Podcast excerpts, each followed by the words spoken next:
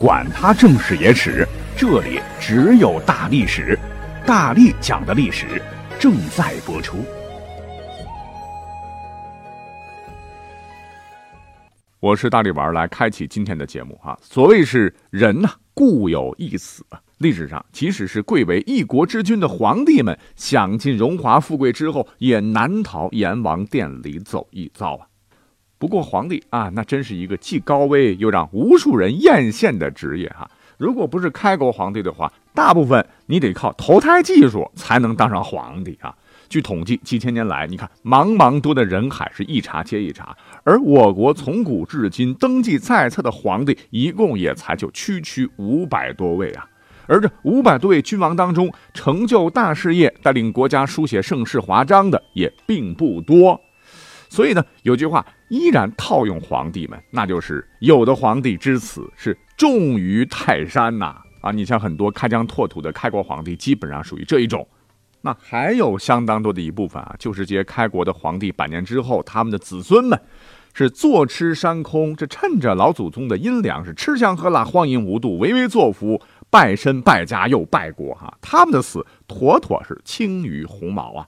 那早点死，可能王朝还能多活几年。为什么要说这一段呢？因为最近有一个帖子啊，就是如果说所有的皇帝们在一个微信圈里，你猜他们会聊些啥？好像火了，对吧？那么今天我们不妨就脑洞清奇的，也提出这么一个有趣的历史假设性的话题好了。咱们呢就在封建王朝当中挑几个讨论度比较高的朝代，比方说大汉、大唐、两宋和大明，当然要有详有略的聊聊了哈。就问问大家，如果这些王朝的开国皇帝，或者说是前期最有为的皇帝和他后世的所有继承大统的皇帝子孙们聚在一块儿的话，你猜猜他们最想打谁？最想怼谁？肯定有想打的啦！啊，我们就先来说说大汉啊。那么大汉呢，加上刘邦的话，据统计有二十九位皇帝啊。那么我觉得有一个人，那刘邦在九泉之下。恐怕是见着了必须要怼、必须要抽的。你猜猜是谁啊？哎，那就是吕后的儿子刘盈啊，也是西汉的第二位皇帝汉惠帝。平心而论呢，这个皇帝比起西汉末年、东汉末年那些个败家玩意儿好的太多了哈。他即位以后呢，是实施仁政、减轻赋税、提拔。能人曹参为丞相，是萧规曹随，政治清明，国泰民安呐，与民生息的政策也推动了经济的繁荣。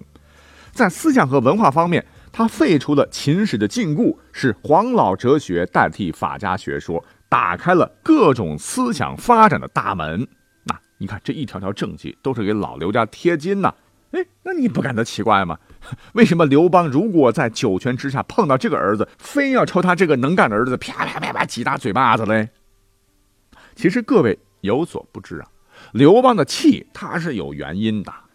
我们想想这个刘邦啊，在历史上，即使他不算是英明神武啊，虽然说曾经是个流氓吧，但人家他确实就有办法让四海归心呐，是带领弟兄们揭竿而起，血雨腥风，冲冲冲啊！几次差一点就命丧黄泉，刀刃上舔血的日子，那过的是够够的。所以是艰难困苦，玉汝于成，最终是推翻暴秦，打垮了项羽，是坐拥天下，登得帝位啊！你就是拔了拔了这些历史上的这个皇帝吧，刘邦绝对要排前几把交椅的啊！那真是豪气冲天，顶天立地，能屈能伸的大丈夫一枚啊！那江山得来不易，那都是烈士们的鲜血换来的。所以当年刘邦在选择大汉帝国的掌舵人的时候，打心眼里从来没有觉得要把皇帝位传给一个弱鸡儿子。很悲催，刘盈在他眼里就是弱鸡。据史料载，这个当了皇帝以后呢，刘邦的后宫佳丽啊，怎么可能只有吕雉一人呢？那女人多了去了哈。那刘邦晚年呢，就非常疼爱一个唤作戚夫人的女子。年轻貌美的戚夫人呢，肚子也争气。刘邦是老来得子啊，两人生了一个儿子，就叫做刘如意，被封为赵王。刘邦对这个刘如意的孩子，哎呀，哪哪看着都顺眼，因为他觉得这个孩子干啥事儿，哎，都跟我刘邦的这个秉性脾气非常非常像。那寡人能降服这么多牛鬼蛇神呐，建立大汉江山，必然是有本事、有气度、有度量、有手腕啊。刘如意不仅长得跟我像，气质也像啊。他若是继承了帝位的话，肯定镇得住大汉的江山社稷啊。外加这个戚夫人也是日夜提气呀，欲使刘如意代刘盈为太子啊。所以呢，刘邦就动了想让刘如意来执掌大汉帝国的大算啊。那问题来了，他和结发之妻吕雉，历史上赫赫有名的吕雉的儿子刘盈，那后来他怎么当上大汉的皇帝了呢？其实刘邦压根儿就没有想让刘盈继位哈。本来如果按照年龄算的话，刘盈这个太子轮不到他啊。刘邦的老大唤作刘肥啊，后来当了齐王。可是按照当时的皇位继承法，他是庶长子，因为刘肥的母亲曹氏是汉高祖的情妇啊，拿不上台面来。无奈呢，刘邦太子之位传给了老二刘盈啊。之所以他不待见刘盈啊，不光是他老来得子喜欢上了刘如意这么简单。想当年这个楚汉之争时，项羽在彭城大破刘邦啊，要不是老司机夏侯婴驾车带着刘邦逃命的话，刘邦可能就不交代了。当时的情况是楚军在后边追赶，形势十分危急。没想到半道上遇到了也在逃命的刘邦之子刘盈和刘邦的女儿。那夏侯婴啊，就赶紧把他们抱上马车呀。可是当时车上的人太多，情况万分危急。你猜怎么着？刘邦真狠呐，好几次就想把这两个亲生的子女踢下车，以减轻车的载重啊。注意，这可是亲生骨肉啊！可见刘盈在刘邦心中的地位哈。有首歌叫什么？凉凉哈。那么另外，刘邦有一双天生识人的慧眼啊，他看人是八九不离十。要不是这么厉害，也不可能当皇帝吧？他一眼就看出刘盈这个儿子生性软弱，嗯，那软弱就要被欺负的呀！啊，怕他将来干不了大事，别葬送了自个儿一辈子好不容易九死一生搞来的基业啊！于是呢，刘邦一回就找来了身边的重臣，就问问大家伙能不能废掉刘盈的太子，改立小儿子刘如意为储君。可是出乎意料的是，这些跟他出生入死的大臣们都表示强烈反对啊，连他一向敬重的张良也不赞同啊！皇上啊，万万使不得！刘如意，你就算是再喜欢他，也是庶子啊！皇帝大位乃是立嫡不立长，立长不立贤，亘古不变之法则，皇上您万万不可轻易更改啊！啊，面上说的挺好听的，实际上当时大臣们心里都知道啊。这个吕皇后啊，大权在握，朝中谁没有受过吕后的恩惠啊？再者说，你戚夫人年轻貌美不假，不过恃宠而已啊！朝廷没有势力啊，我们支持你的孩子废了吕后他儿子的太子位啊！等刘邦一蹬腿，我们还有好日子过吗？那么一看，这个群臣当时没有一个同意的，刘邦也明白了，得啊，另立太子怕是不行了，好吧？啊，这件事就这么算了。于是乎，刘邦就给这个刘盈啊，请了当时很有名望的四个隐士啊，叫做商山四号，号就是白发老人的意思，来辅佐他。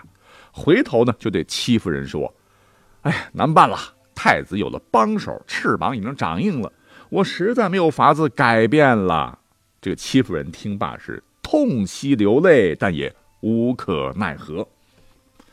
那么话说。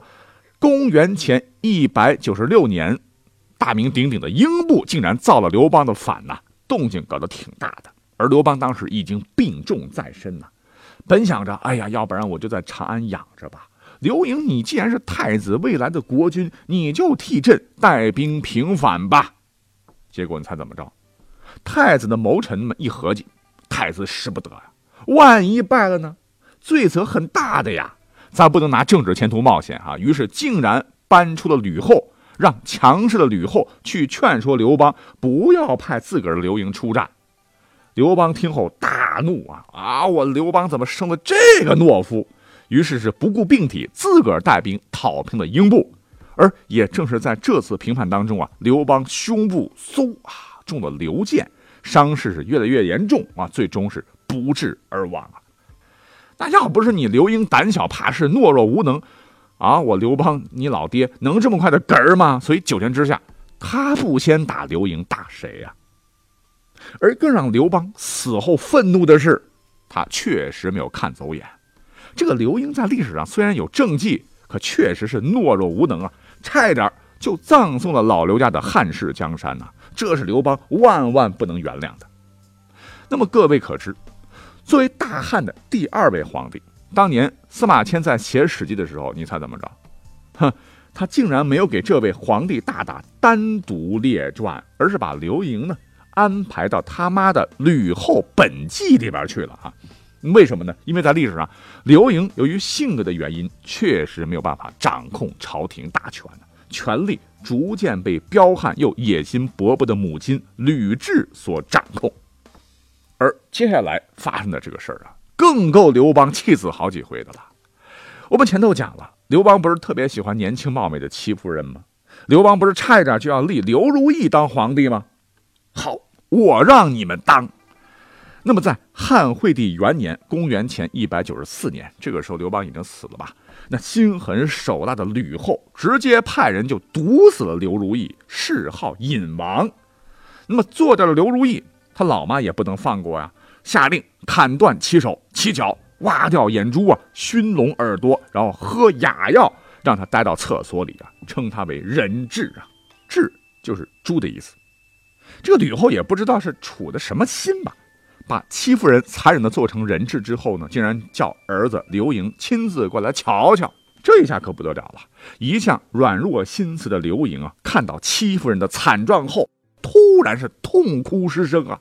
啊，这种事儿不是人能做出来的。儿臣是太后的儿子，终究没有办法治理天下了。结果呢，就受到了强烈的刺激吧，从此是花天酒地，放纵无度。朝政彻底给了老妈不说，身体也很快的就垮了。二十四岁，年纪轻轻便驾鹤西去，找他老爹哀抽去了。那么后世呢？司马光就如此评价刘盈啊，说天下的君主竟然因为不忍心其母的残忍而自暴自弃，抛弃国家和人民，纵情酒色，自伤身体，这是一种固执于小的仁爱，而不知道大的道义呀。总之，就更加助长了吕后嚣张跋扈的气焰。大权在我，唯我独尊呐！吕后便大封吕氏一族啊，其中还打破了不封异姓王的规矩，差一点就让刘邦辛苦一生建立的大汉江山改朝换代。那幸亏啊，天佑大汉，这吕太后啊，挂的早啊。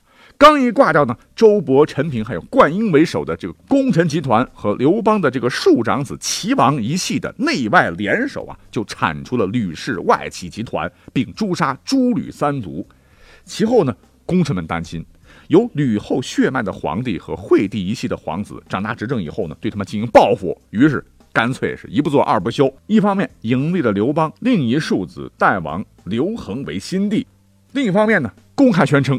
刘盈五子将刘邦和吕后一脉通通的斩尽杀绝啊！那么这笔血账要算到吕后这个恶毒的女人身上，应该是没有问题的。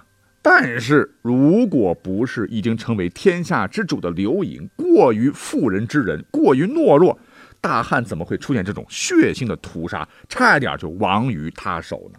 所以敢问，如果汉朝的皇帝们一起聚会的话，刘邦不先打刘盈，他该打谁呀？啊，客观来讲的话，汉朝也出了一些个无能无耻的皇帝，比方说汉成帝，什么汉平帝刘戡，还汉桓帝、李汉灵帝等等。刘邦打不打啊？那当然要打啊，抽死这帮不孝子孙。只不过因为咱们本期节目篇幅有限哈，家暴时间就默默留给刘邦好了哈。我们下面再来赶紧说一说唐朝。其实唐朝是比较好说的，开国皇帝是谁呀？李渊呐，他最想抽谁呀？哎，这还用问吗？肯定是当时天下第一不孝子李世民了。当年这个隋炀帝倒行逆施，李渊起兵，天下英豪云集啊，两年就干掉了隋朝，成为了开国的这个唐高祖。结果呢，这也是他悲剧的开始，因为他这个二儿子李世民心狠手辣。李渊本来就不想把这个皇位传给李世民的，否则的话，其他儿子没法活了。那么上头也说了，根据中国自古实行嫡长子的继承制啊。就算是刘邦，他也没有办法把皇位传给刘肥或者是刘如意，所以李渊他是铁了心的要把皇位传给长子李建成。可是李世民不干呐，他军功也很大呀，怎么办呢？李渊呢，作为慈父，就把能给的通通都给了李世民呐，连中唐一朝的天策上将，你不是要吗？也封给你。还下诏特许李世民在侧府自治官府啊。